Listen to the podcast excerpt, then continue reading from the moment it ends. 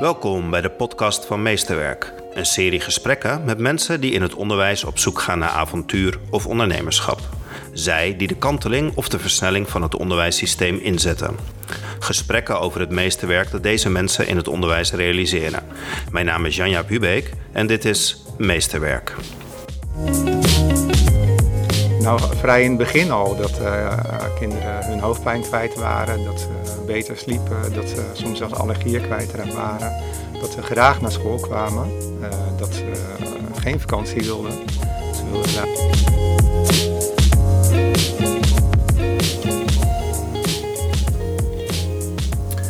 In het jaar 2002 kreeg Nederland een nieuw onderwijsconcept erbij. Een particuliere variant opende deuren onder de naam Iederwijs. Op ieder wijs konden kinderen zichzelf zijn, kiezen wat, wanneer en hoe ze wilden leren. Er was een roep om anders opgeleide mensen vanuit de samenleving. Vanuit het bedrijfsleven kwam steun voor dit concept. Nog nooit eerder waren er bedrijven geweest die salarissen van leraren betaalden uit sympathie voor een onderwijsconcept. Zes basiswaarden waren het onderwijskundig kompas van dit concept. Zes uitgangspunten die nu in 2019 zeer gewone onderwijstaal zijn en in menig onderwijsplan zijn verweven. De basiswaarden van ieder wijs: veilig voelen, vertrouwen op vermogen, vrijheid en verbondenheid, verrijking door verschillen, vormgeven van verlangens, verder door vragen. Als paddenstoelen schoten er iederwijze scholen uit de grond, door heel Nederland. En vanuit alle hoeken en gaten kwamen er leraren, ouders, pedagogen kijken naar dit concept. Ondanks dat de maatschappij opriep om onderwijsvernieuwing en de nieuwsgierigheid, was er ook kritiek. Politiek Den Haag ging zich ermee bemoeien. De onderwijsinspectie, die aanvankelijk zijn constructieve bijdrage leverde, begon te morrelen en probeerde greep te krijgen. Tien jaar na de start eindigde het onderwijskundig sprookje. Door groeiende overheidsbemoeienissen, rechtszaken, onvervalste kritiek vanuit de media, afhakende ouders en financiers stopten de scholen of gingen zij door onder een andere naam. Zeven jaar later, in 2018, schreef Astrid Schutte het boek De Gelukkige School. Een boek dat leest als een avonturenverhaal. En op de valreep van 2018 op 2019 kwam het boek A New Morning van een van de initiatiefnemers van Iederwijs, Bas Rozenbrand. Bas Rozenbrand zit hier naast mij vandaag. Welkom Bas. Vertel, neem ons even mee terug naar 2002. Een nieuwe school. Waarom was er eigenlijk een nieuw onderwijsconcept nodig? Mm, het idee was niet om een nieuw onderwijsconcept te maken. Um, Um, ik, uh, ik, kom zelf uit het onderwijs. Um, ik merkte zelf dat ik er niet in paste. Ja. Um, met, uh, als ik uh, met oudere kinderen werkte, dan werkte dat niet echt. En ik kwam erachter dat dat kwam omdat ik het zelf niet met dat systeem eens was. Dus 30 kinderen die achter een tafel zitten de hele dag in één lokaal, op hetzelfde moment dezelfde opgave doen. nou ja, als ik het er niet mee eens ben, dan voelen kinderen dat en dan werkt het niet. Um, dan zijn er twee mogelijkheden. Of ik ga een andere baan zoeken, of het systeem moet anders. En ik heb gekozen voor het laatste. Hmm. En sinds, toen ging het rollen, dus heel snel kwam ik uh, op een Montessori-achtige school te werken. Um, en kwam ik Even Eigenstein tegen. En um, ja, al heel snel waren we bezig met een schoolvorm te geven zoals wij dachten. Ja, zo zouden wij een school willen. En een school die je samen met de kinderen ontwikkelt. Dus vandaar is het ontstaan. Oké. En wat inspireerde jou om, om eigenlijk terug te gaan naar de vraag van... hey, hoe ga ik een schoolvorm geven met die kinderen? Wat las je of wat kwam je tegen? Of wat, wat, wat resoneerde uit de samenleving of vanuit de literatuur wat jou inspireerde? Um, ik had zelf al een uh, uh, persoonlijk uh, zoekproces gehad waarin ik... Um, ja, ontdekte dat heel veel problemen in de wereld voortkomen uit dat mensen iets anders volgen dan zichzelf. Hmm. Dus een politiek leider of een religieus leider of uh, uh, misschien tradities in de samenleving. Die niet, op zich slecht hoeven te zijn, maar als je, dat niet, als je daar zelf niet achter staat en het een patroon is, ontstaan er problemen. Ja. Dus als je dit wil voorkomen, dan kun je al met kinderen beginnen en ze, hen de ruimte geven of uh, hen leren om zichzelf te volgen. Dus dat was al een soort basisidee wat ik zelf had. En toen bleek dat er in het buitenland een aantal scholen waren die dit al jaren deden op hun manier. In Ecuador en in um, uh, de Verenigde Staten. En ik was zelf um, in mijn uh, uh, Pabo-tijd zeg maar erg gecharmeerd van vrij onderwijs. Waar, waar het ook gaat over de wereld binnen de school halen en met de kinderen samen dat ontdekken. Dus een combinatie van, eh, van die, eh, die dingen. Ja. En wat was er eigenlijk nodig om een school te starten? Je hebt een idee, je hebt een kompas, je wil iets anders. Ehm, En dan? Formeel gezien eh, is het heel makkelijk om een particuliere school te starten. Ja? Het gaat over een stichting. Ehm, nou, en dan moet je een gebouw hebben en je moet bevoegde leerkrachten hebben. En dan heb je vrij snel een. eh, formeel heb je een school. Alleen eh, dan heb je natuurlijk nog geen school. Een school, wat ik geleerd heb, is een van de meest complexe organisaties waarschijnlijk die er bestaan. Ehm, omdat je te maken hebt met kinderen, met eh, de samenleving, met de tradities in de samenleving, met ouders, met politiek. Ehm, dus Maar ik, ik neem aan dat dat later in het proces ingewikkelder werd. Want jullie hadden een idee, je wil het anders gaan doen. ja, Ehm, eh, ik begrijp dat er ook om jullie heen mensen waren die dat ook echt steunden. ja, En jullie gingen aan de slag. En eh, in 2002 openden de eerste deuren. ja. Ja. Was dat een heel lang proces op weg dat, naar die deuren of, of viel dat eigenlijk wel mee?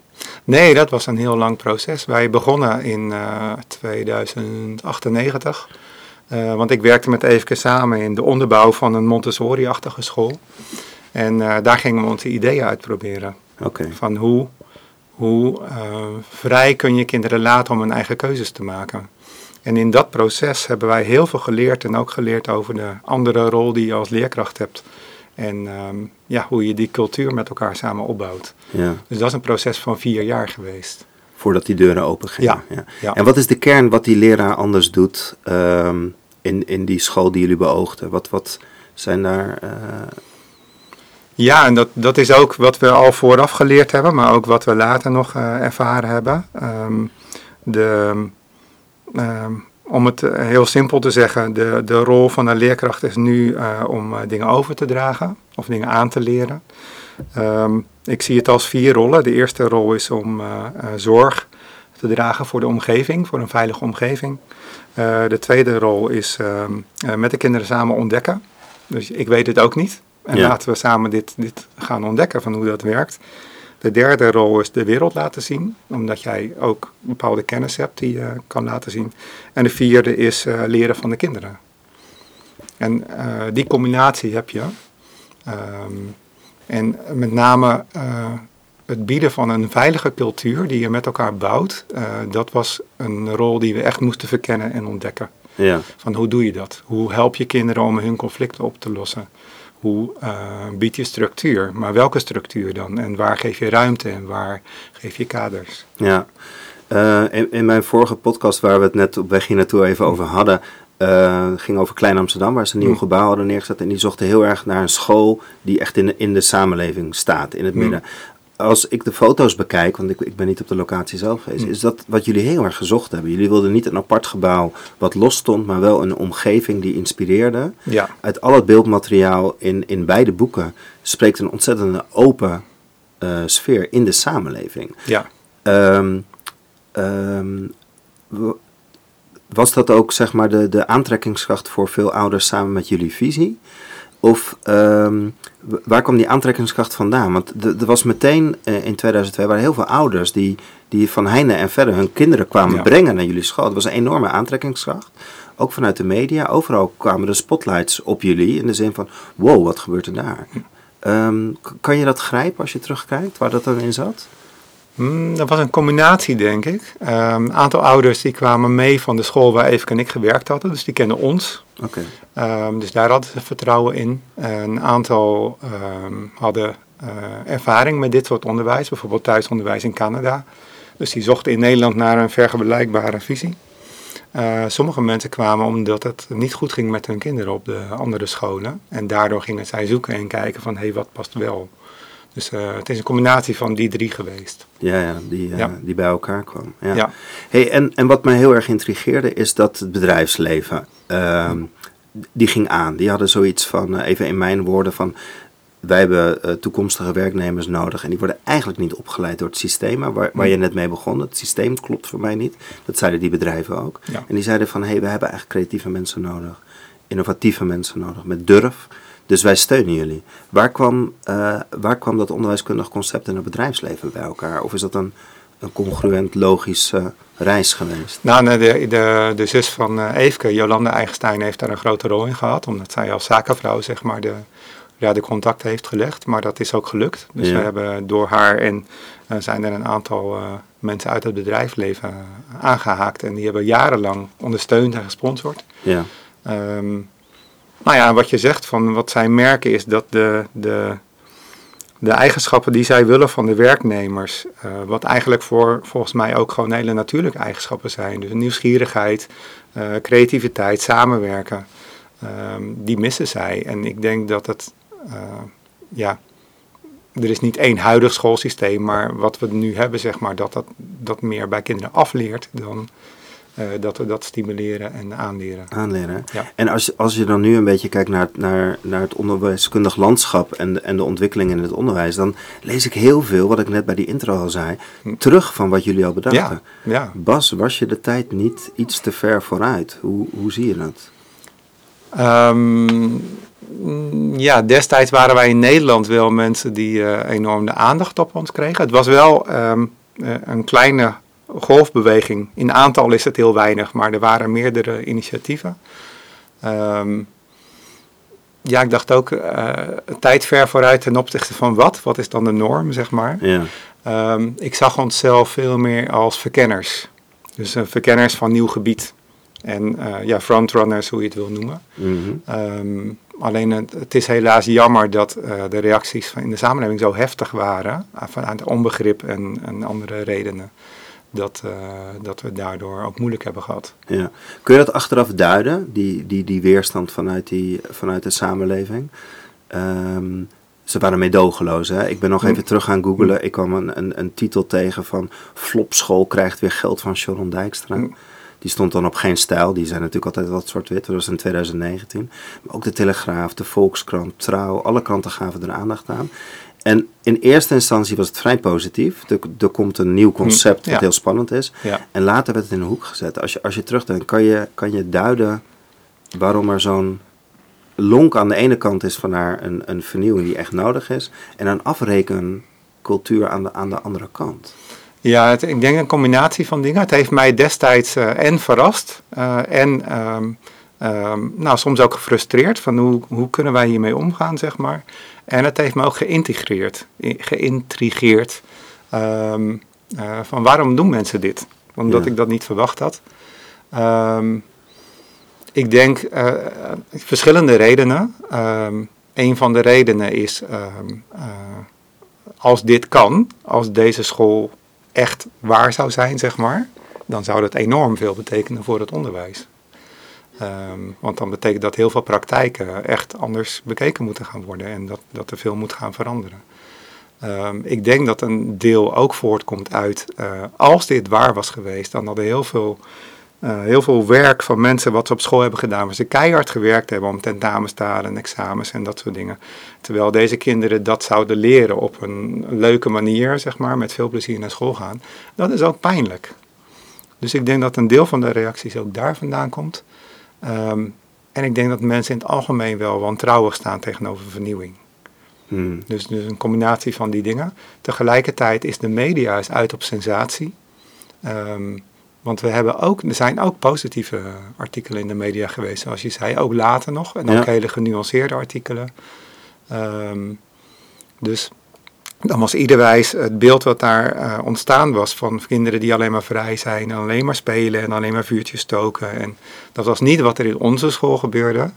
Eh, maar dat konden we niet, ja, dat beeld konden we niet meer rechtzetten. Nee. En ja, als je, als je kijkt naar het beeld wat ze neerzetten van onze school, daar ben ik het ook niet mee eens met dat beeld. Nee, Maar dat was niet wat onze school was. nee. Want dat was het, hè. ze trokken het in het extreme. De, de trampoline kwam dan weer in beeld. Ja, Terwijl heel veel scholen laten hun kinderen even los uit het lokaal Ja. om even hun, hun, hun aandacht op iets anders te richten. Om daarna weer in een stoel te kunnen gaan zitten. En bij jullie was Ja. dat een congruent onderdeel van, van de dagelijkse. Maar het werd eruit gepikt. ja. Als je, Wat, wat ik daar, wat ik nog merkte is, eh, we hadden, als een van de uitgangspunten was vrijheid en verbondenheid. ja, En mensen kennen vrijheid, maar dat wordt dan chaos. Mhm. En dat was denk ik de link die ze maakten. Ja. Maar verbondenheid kenden ze niet. Nee. Daar hadden ze niet een ervaring mee. En zeker die combinatie niet. Dus ze konden het ook niet plaatsen, denk ik. nee. En het is nu echt een, een, een pak een gemiddelde schoolplan. Er staat bijna altijd authentiek maar verbonden met elkaar. Of, Ja. of vrijheid en verbonden. zijn hele gangbare begrippen in het onderwijs. En toen was met name dat woord vrijheid van, oh ja, die kinderen zullen zelf eens bedenken. Die zullen wel geen zin hebben om iets te leren. Ja, Eigenlijk vanuit angst. ja. Ja. Ehm, Nou, en vanuit het idee en de ervaring ook wel van eh, laat, laat een, eh, een klas schoolkinderen vrij, zeg maar, ineens. Ja, dat wordt chaos. ja. Dus als je dat bedenkt, ja, dan snap ik het wel. Maar dat is niet wat we deden en wij bouwden dat op. Ja, ja.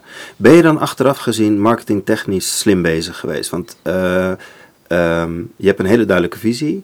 Ehm, je, je, je boek leest als een, als een, als een, een, een, een onderwijskundige bijbel bijna. Er staan zoveel mooie uitspraken in. Jullie hebben zo nagedacht over het onderwijs. Hebben jullie eigenlijk ook nagedacht over hoe je zo'n concept dan eigenlijk in de wereld zet? Als je terugblikt, heb je dan het idee van nou, marketingtechnisch zijn we eigenlijk te- misschien wel tekortgeschoten? Nou, eh, weet je, we hebben het alles gedaan met de kennis die we toen hadden. Ja. En het idee was om in de media te komen, zodat meer bedrijven ons ook eh, konden sponsoren, zeg maar. Ehm, achteraf gezien was het beter geweest om gewoon een aantal jaren te wachten. En omdat je dan de resultaten kan laten zien. Ja. En met de resultaten kun je niet discussiëren. En nu was het ide- idee wat nog nou, zichzelf moest bewijzen. En dan, eh, dan haken mensen in op het idee. Want jullie hebben zelf in eerste instantie ook de pers opgezocht. Eh, al heel snel, ja. En dat werd veel groter dan wat wij eh, gedacht hadden. Het kwam als een Ja. tsunami terug. Ja, absoluut. Ja, oh, ja. zo Er, zijn, eh, er was een, eh, een periode dat er eh, één week, één keer per week of zo, of één keer per dag zelfs, iets over ieder wijs in de nationale media ergens stond. Ja. ja. Ik kan dat me goed herinneren, want het was net in de periode dat ik terugkwam van reis. En ik was verliefd op een meisje en zij had nooit een middelbare school afgemaakt. En zij zei, ik ga naar de Iederwijsscholen, want daar kan ik op mijn eigen manier mijn middelbare school gaan, gaan, gaan afmaken. Eh, het is- het is- ik kan me heel intens eh, herinneren dat het alle kanten op gaat. En dat lees ik terug in, je, in jouw boek, eh, eh, Bas, in A New Morning. Het leest echt als een trein. Maar het leest ook heel intens. Dus op mij komt het ook heel erg over dat jullie in die periode in aanloop naar iederwijs het starten van de school en het ontwikkelen, maar ook nu nog steeds een hele intense periode is geweest. Klopt dat? Ja, absoluut. Ik denk een van de meest intense perioden in mijn leven. Ja? Eh, ook heel waardevol, eh, ook heel boeiend. Eh, en nog steeds, ik leer nog steeds van reflecties, ook in het schrijven van het boek, ehm, ehm, ja, op wat er toen gebeurd was. Dus nog steeds krijg ik inzichten door, ik was met een, een van de stafleden hierover aan het praten en zij gaf terug van hoe wij dat als schoolleiders deden en daar leerde ik zoveel van. Dus ja, ja. Is dat achteraf een, een struikelblok als je meeneemt naar nieuwe onderwijsconcepten waar je nu mee bezig bent, dat je ook een, een gezonde afstand moet bewaren af en toe tot, tot waar je mee, je mee, zo mee verbonden voelt? ehm, afstand tot de school bedoel je? Of? Ja, hoe je erin zit en, en, en, en het, je leeft het ook echt helemaal. Hè? Je, je leeft ook een poosje boven de school. Mhm, ja, Je zit er echt helemaal ja. in. Ja. En de gezonde afstand tot je, tot je eigen creatie is eh, volgens mij ook een, eh, een, een gezonde spiegel af en toe. Het- komt op mij zo intens over dat, dat ehm, heb je genoeg helikopterview. Mm, In die tijd, nou ja, de, dat ik eh, boven de school woonde, was een praktische oplossing, zeg maar. Dat is niet gezond. Inderdaad, Ja. zou ik ook niemand aanraden. Hoewel het een prachtige, de mooiste plek in Schoonhoven was. nog steeds. Ja, Ehm, ja, helikopterview. Ja, op dat moment zaten we erin. Ehm, we hebben wel. eh, ik denk dat we met elkaar genoeg gereflecteerd hebben. Ja? Eh, als team, zeg maar. Dus, eh, en als schoolleiders en als, als team. Ehm, maar ja, tegelijkertijd, er gebeurde zoveel en het overkwam ons ook. Dus ja, Ja. hoe kan je daar afstand van nemen? ja, ja.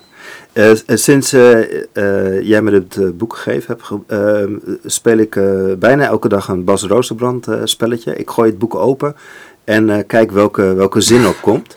Eh, en ik heb er een paar van de afgelopen week die mij opvielen, heb ik eh, even. En, en even jouw reactie. De, de, de eerste is de, de eerste pagina, een lege pagina, en daar staat: What do children need?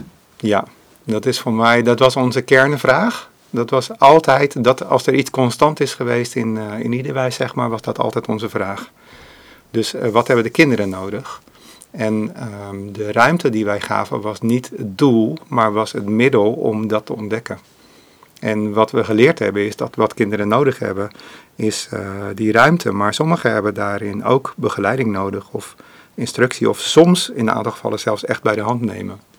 Maar dat leer je als je al met je eigen programma komt, dan ga je dat niet ontdekken. Dan is jouw programma leidend. En wij wilden dat uh, ja, wat de kinderen nodig hebben, dat dat leidend was. Ja. Hoe krijg je dat terug van de kinderen? Wat, wat, wat, wat zag je gebeuren in de jaren dat jullie met die kinderen zijn geweest? Dat je nou, vrij in het begin al dat uh, kinderen hun hoofdpijn kwijt waren, dat ze beter sliepen, dat ze soms zelfs allergieën kwijt waren, dat ze graag naar school kwamen, uh, dat ze geen vakantie wilden. Ze wilden graag ook nog dan naar school.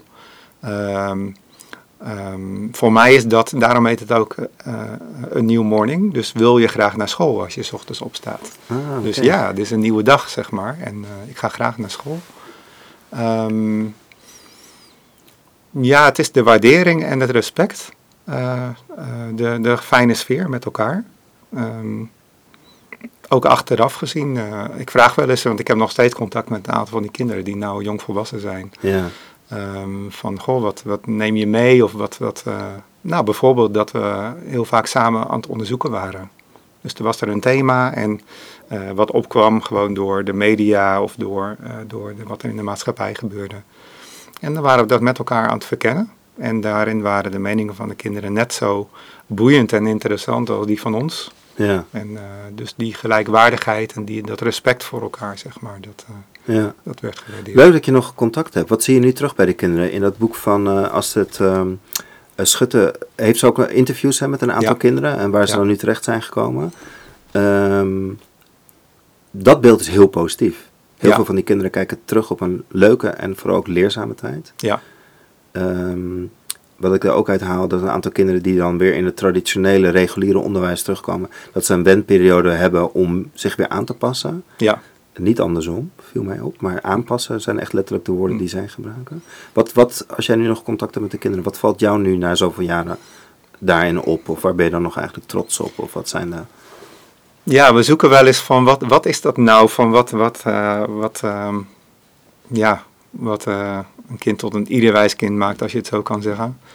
Um, in ieder geval is het een open houding naar de wereld en naar elkaar. Uh, niet bang zijn om contact aan te gaan. Um, als je iets kiest, nou, om, dat, om dat bewust te doen en dat ook met toewijding te doen. Het is niet zo dat alles goed gaat of zo, want we hebben net zo goed een uitdaging, net zoals in het gewone leven, zeg maar. Maar het contact is heel, heel gemakkelijk. En wat ik terughoor is dat ze um, met iederwijs een ervaring hebben gehad en die ervaring kan niemand ze afnemen. Van wat, er is iets mogelijk met elkaar, wat je met elkaar op deze manier kan bouwen, wat op, op heel weinig plekken nog is, maar wat wel aan het groeien is. Ja. Um, en dit kan. Ja. En dat geeft ze iets mee in hun leven wat, uh, uh, ja, wat gewoon vertrouwen geeft. Ja, dat, dat, uh, mooi dat je het zegt, want het raakt aan een, aan een andere zin die ik meegenomen heb. En die is van Robert Vieter. En die zegt: Education is a continuous experiment. And everyone who is not aware of that is asleep. But you can wake up, there's always a new morning. Um, ik sprak laatst iemand en die zei: Ja, je mag niet experimenteren met kinderen. En eigenlijk wat jij net beschrijft, is juist het experiment zijn aangegaan, uh, is wat die kinderen juist gevormd heeft. Hoe kijk je tegen die dualiteit van uh, de samenleving die heel voorzichtig met de kinderen wil omgaan, en daar aan de andere kant waar je zegt van ja, maar ik wil met die kinderen onderzoeken, ik wil ze juist door experimenteren het leven te leren kennen. Ja, ik vind het uh, woordexperiment een beetje gevaarlijk, omdat het net lijkt alsof je dan gewoon maar wat doet. Ja.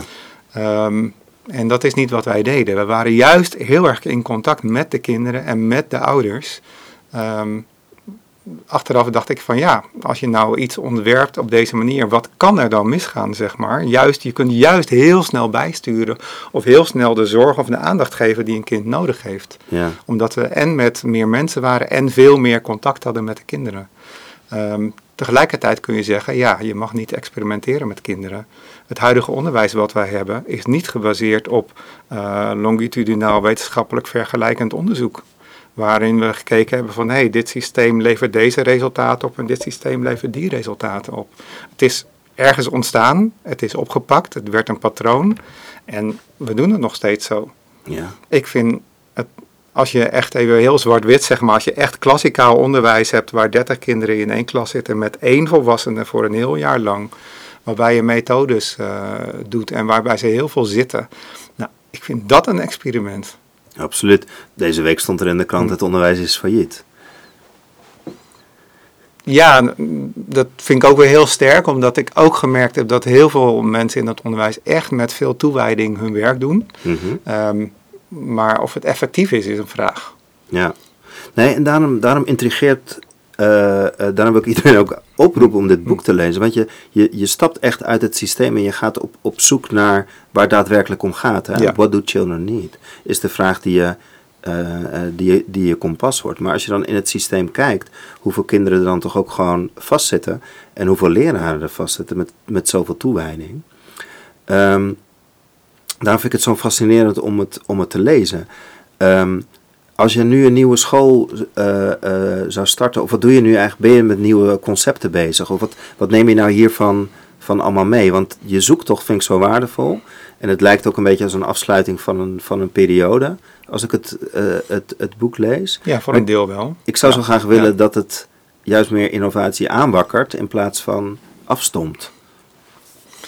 Um, ja, ik ben, ik ben sinds dat Iederwijs gestopt is. En uh, sommige mensen zeggen van Iederwijs is dus mislukt. Nou, wij zeggen het is zeven jaar gelukt. Ja. De reden is dat het gestopt is omdat we het financieel niet meer uh, konden redden, zeg maar. Dus uh, anders waren we nog doorgegaan. Uh, maar sindsdien heb ik allerlei vernieuwende scholen in binnen- en buitenland begeleid. En ook een school in Polen helpen opzetten. En nu ben ik met Jochem, ook een van de, Jochem van der Pad, een van de medeoprichters van Iederwijs, een nieuwe lerarenopleiding aan het opzetten bij de Hogeschool Leiden. voor vernieuwende scholen.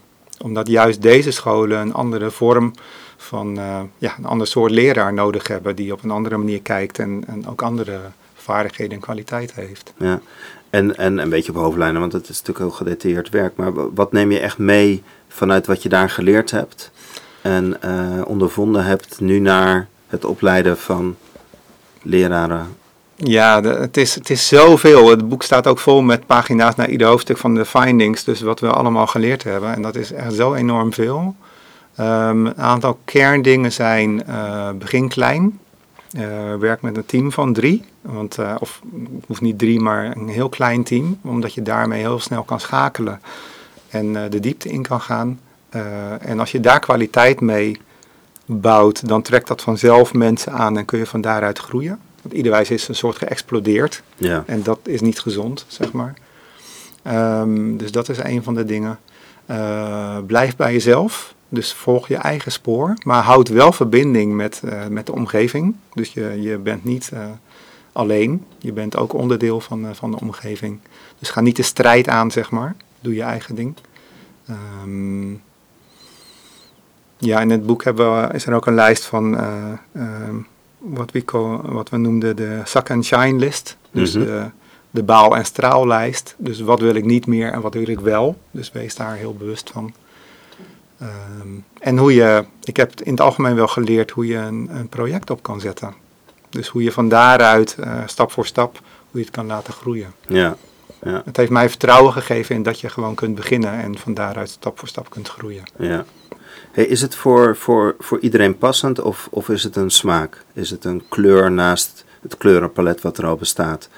Um, en daarmee bedoel ik te zeggen van um, uh, moet je op een bepaalde manier zelf al in het leven staan om ervoor klaar te zijn? Of moet je wat ouder zijn? Of um, wil je juist een, een, een, beweging naast het huidige systeem? Of hoe, hoe, hoe, hoe, zie je het ideaal voor je? Nou, een van de uitgangspunten is verrijking door verschillen.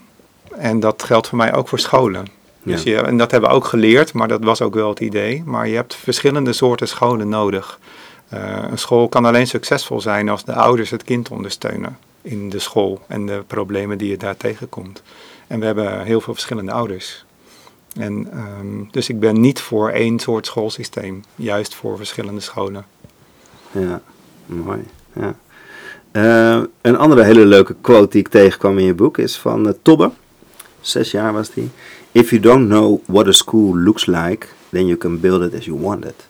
Is dat de samenvatting van het verhaal wat jij net vertelde over het bouwen van een school of een, een lerarenopleiding? Ja, als je, als je gewoon helemaal weer vanaf het begin gaat denken, wat is nou eigenlijk de bedoeling?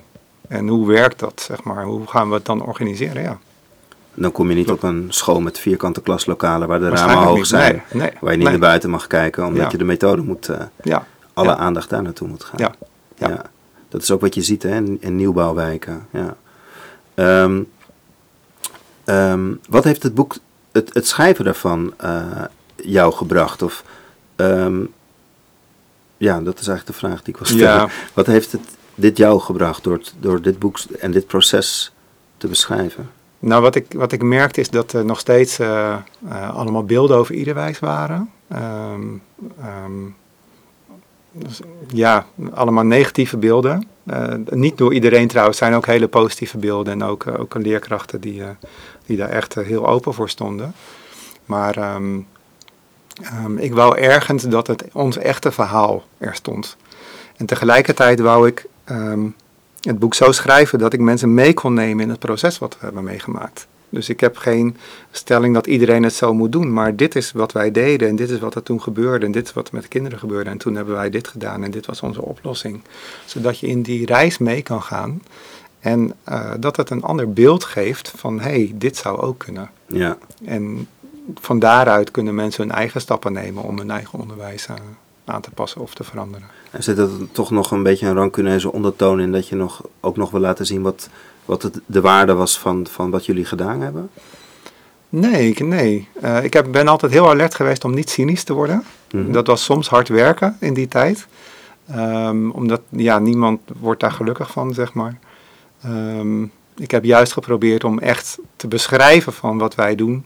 En het is echt aan mensen zelf om het op te pakken of niet. Ja, Ik kan, ik kan doen wat ik doe en dat geef ik. En ja, ja. dat is het.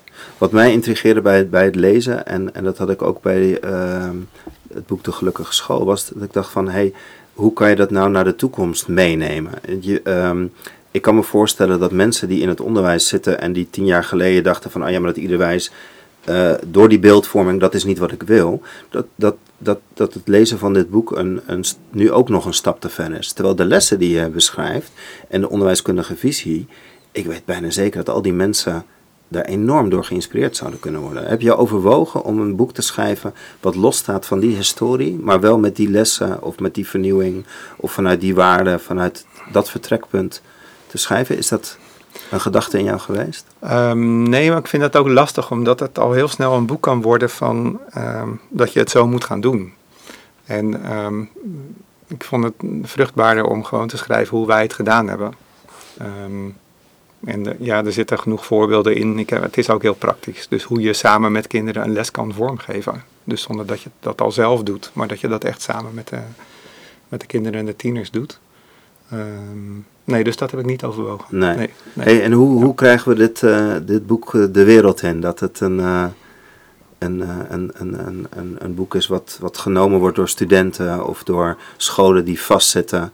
Of die nu met enorme werkdruk zitten en een lerarentekort die denken van ja, maar dat kan ik er ook niet bij hebben. Terwijl je gunt ze de rust om het te lezen. Hoe, hoe Ja. bereiken we die mensen? Ja, nou ja, ze kunnen het boek natuurlijk bestellen op newmorning.nl. Ehm ja, en, en vertel het door. Ga je het land door? Ga je lezingen Ja, ik, ik, heb, eh, ja ik, ga, ik kan lezingen geven, dat, eh, doe, ik, dat doe ik ook.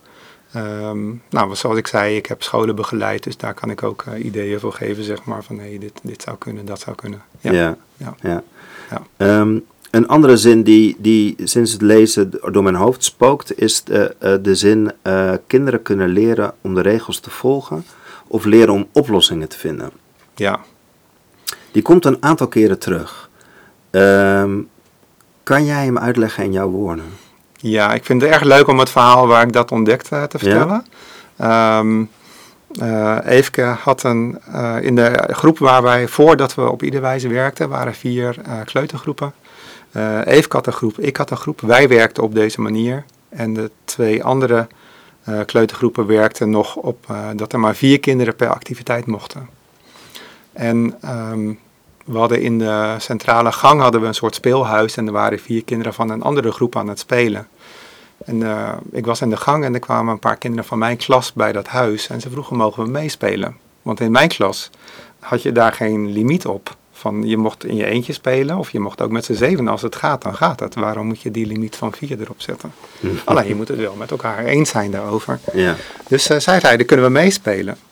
En die andere kinderen zeiden, nee, want we zijn met vier. En toen vroegen de kinderen, oh, ehm, maar we kunnen brandweer zijn, want dat past ook bij een huis, zeg maar. Dan komen we de brand blussen. Nee, we zijn met vier. Oh, maar we kunnen ook wel postbode zijn, want dat past ook. We kunnen de post brengen. Nee, we zijn met vier. En, uh, of we zijn, uh, um, um, ja, we zijn uh, de hond, zeg maar, die ook bij het huis past. En iedere keer was het antwoord nee, we zijn met vier. Ik zag de kinderen van mijn klas steeds proberen om oplossingen te vinden om eruit te komen. Terwijl de kinderen uit dezelfde wijk waren, dezelfde achtergrond, dezelfde context. En ik was echt geschokt dat je met een ander, andere benadering, zeg maar al bij jonge kinderen, echt zo'n houding kunt, uh, ja, is dat aanleren, maar in ieder geval dat, dat ze een andere houding hebben. en daar komt het vandaan. Dus je kunt leren vier, de regel vier, of je kunt leren, hé, hey, laten we kijken wat een goede oplossing is. Ja, mooi. Dat, dat is ook een belangrijk onderdeel hè, in het, uh, in het iederwijs, maar sowieso in de democratische scholen. Dat je heel erg het gesprek met elkaar aangaat. En dat je samen een gespreksvorm hebt waarin voor iedereen de ruimte ja. is. Ja. Um, ik heb een aantal van die gesprekken meegemaakt. Ik dacht af en toe ook, jezus, het duurt wel echt ontzettend lang, uh, Bas. Ik ga ook een beetje uit. We moeten ook tot een beslissing komen. Um, kan jij de waarde van, van die rust en ruimte uh, nemen voor zo'n gesprek? Kan, je, kan jij die duiden? En begrijp je ook maar even mijn perspectief dat ik dan denk ja. van... hé, hey, alsjeblieft schiet even op, hè, jongens. Ja. Um, op dat moment waren we ook nog heel erg aan het zoeken en het onderzoeken. Dus stonden wij daar ook voor open. We wilden het ook echt met elkaar doen. Nog steeds. Maar, de, maar dat... Um, uh, ik ben benieuwd met de kennis en ervaring die ik de afgelopen tien jaar heb opgedaan, uh, hoe ik in die gesprekken zou zitten. Want je kunt dingen ook anders organiseren. Zeg maar. Niet iedereen hoeft over alles mee te beslissen. Dat ja. duurt soms ook veel te lang.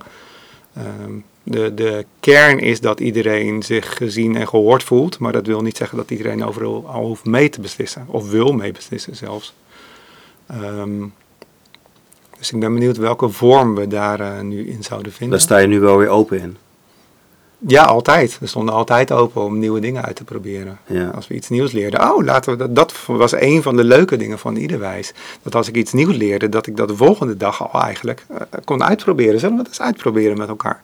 En dat we niet hoefden te wachten tot iedereen het ermee eens was. Of tot, uh, tot een nieuw schooljaar. ja, tot, uh, totdat de directeur het goed vond. Of nee, konden we gelijk doen. Ja. Dus er werd enorm veel geleerd. Ja. ja. Dat is een ontzettend belangrijke waarde in het onderwijs. Hè? Dat het niet vastzit, ja. maar die open houding. Die, um, een andere die, die, die hierop aansluit, die ik, zo'n mooie zin. Teachers have a conflict with conflicts. Ja, wat we al bij de, bij de jonge kinderen op die Montessori-achtige school um, leerden, is al, ja, als je kinderen vrijlaat of de ruimte geeft en hun eigen keuzes laat maken, dan kom je elkaar tegen. En soms ontstaan er conflicten. En uh, mensen vinden dat spannend. Uh, conflict is ja, per definitie niet leuk. Um, maar daar gebeurt wel iets. Nou, als je dat kunt begeleiden uh, en dat je gaat naar wat er onder het conflict zit en dat mensen uitspreken van ik had eigenlijk dit gewild of dit was mijn intentie of dit was mijn bedoeling, dan kun je juist daar weer die verbinding herstellen. Uh, en dat is een enorm belangrijk onderdeel geweest van de cultuur in de school. Dat kinderen zich veilig voelden, dat ze leerden hoe ze conflicten konden oplossen. Maar uh, dat betekent dat leerkrachten zich daar ook comfortabel bij moeten voelen. En um, nou ja, een, een, leerkracht met een klas die een klas moet managen, uh, dan is een conflict echt niet welkom. Um, zeker niet als je in je eentje bent. Um, en wij hadden daar veel meer ruimte voor. Uh, er kunnen persoonlijke dingen spelen, want een conflict is spannend en iedereen heeft ervaring met conflicten. Ja. En vaak zijn die niet goed opgelost. Bas, hoe leer je dit? Ehm, ik zat van de week bij een gesprek en dat ging over kinderen. Wat is een goede leraar? En een van de, moet uh, leuke persoonlijkheid zijn, moet humor hebben. En dan vrij snel komt toch het woord regels. Hij moet duidelijk Mm. zijn, moet zich aan de regels houden. Juist om, om precies wat jij nu beschrijft Mm. te voorkomen. En toen ging het er daarna erover van ja, maar je wil eigenlijk dat je, zoals jij het zo mooi zegt, van je moet, je moet leren oplossingen te vinden. Ja. En het niet, niet uit te bannen door met regels te komen. Maar hoe leer je nou een leraar om te gaan met dat, er, dat je op weg gaat naar oplossingen in plaats van dat aan, aan, aan banden te leggen? Heb jij, heb jij dat geheim? Nou, niet het geheim, maar een van de belangrijkste elementen ehm, is dat je niet meer in je eentje bent. Want als je in je eentje bent, dan komt alle druk op jou. Eh, ik heb na ieder wijs nog wel een paar keer geprobeerd of ik met mijn kennis in het eh, gewone onderwijs of in het wel vernieuwingsonderwijs, maar of ik daar iets mee kan en ik kan er gewoon niks mee. In mijn eentje moet ik alle kinderen in de gaten houden, ik moet managen. Alle druk komt op mij. Als er ergens iets onverwachts gebeurt, moet ik daarop inspelen. Ehm, terwijl wij hadden de rust, want we waren op zijn minst met z'n drieën. Ehm, dus je kunt helemaal de aandacht geven aan een kind en weten dat de anderen nog steeds eh, overzicht hebben. Ehm, dus dat is wel een van de, van de, ja, van de, de basiselementen. En dan kom je weer terug tot mens zijn en het gesprek kunnen aangaan Ja, met die kinderen. ja, en elkaar versterken ook. En dat Ja. je niet meer in je, in je eentje alles hoeft te kunnen, maar dat je als team alles kunt. Ehm, ja, zo. Dit, het organisatiemodel is eigenlijk Ja. gewoon een heel belangrijk antwoord. ja, ja. Als. Je, als je kennis wil overdragen, dan, dan is er 30 kinderen in de klas, maar dan kan je het ook wel misschien met 100, zeg maar. Maar dat is niet waar deze school over gaat. Nee. Dit gaat over samen bouwen en samen onderzoeken en, en eh, de sociale kant ook. Ja.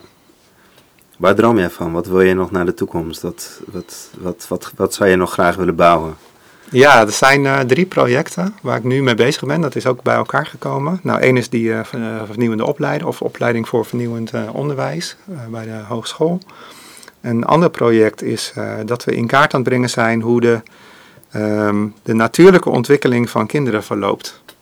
Omdat er heel veel kennis over is, maar bij mijn weten is daar nog geen overzicht over. Of een werkbaar overzicht wat je kan eh, gebruiken. En dat gaat ook over motoriek, gaat over... eh, Ehm, over lezen, over eh, begripsvorming, over eh, dus alle elementen van de ontwikkeling vanaf nul of misschien wel tot min negen maanden. Ehm, we zijn nu tot zeven jaar bezig. Ehm, dus niet denken vanuit de school, maar vanuit het kind. Dat is een ander project. En een derde project is, eh, ik heb geleerd hoe belangrijk besluitvorming is. Omdat als je de besluitvorming niet goed gaat, heb je heel veel gedoe achteraf. Ja. En het kost heel veel tijd en gedoe. Ehm, dus ehm, hoe kun je de besluitvorming en de organisatie van de overheid, eh, hoe kun je dat anders organiseren? En daar ben ik met een aantal mensen mee bezig. Oké. Dus die drie projecten en dan heb ik wel aardig wat eh, Ben je aardig ontwikkeld. Eigenlijk ben je nog steeds bezig met de vraag waar je in je boek mee begint. Hè? Dat, je, dat je, wil je de wereld veranderen, dan moet je bij, bij de mens beginnen. En, en Ja. hoe doe je dat? Ja, Nog ja. steeds die vraag. ja, ja. Hey, en als ook over tien jaar zitten wij weer in deze ruimte dit gesprek te voeren. Wat hoop je dan dat je kan vertellen? Welk boek schrijf je dan? Is dat nog helemaal blanco?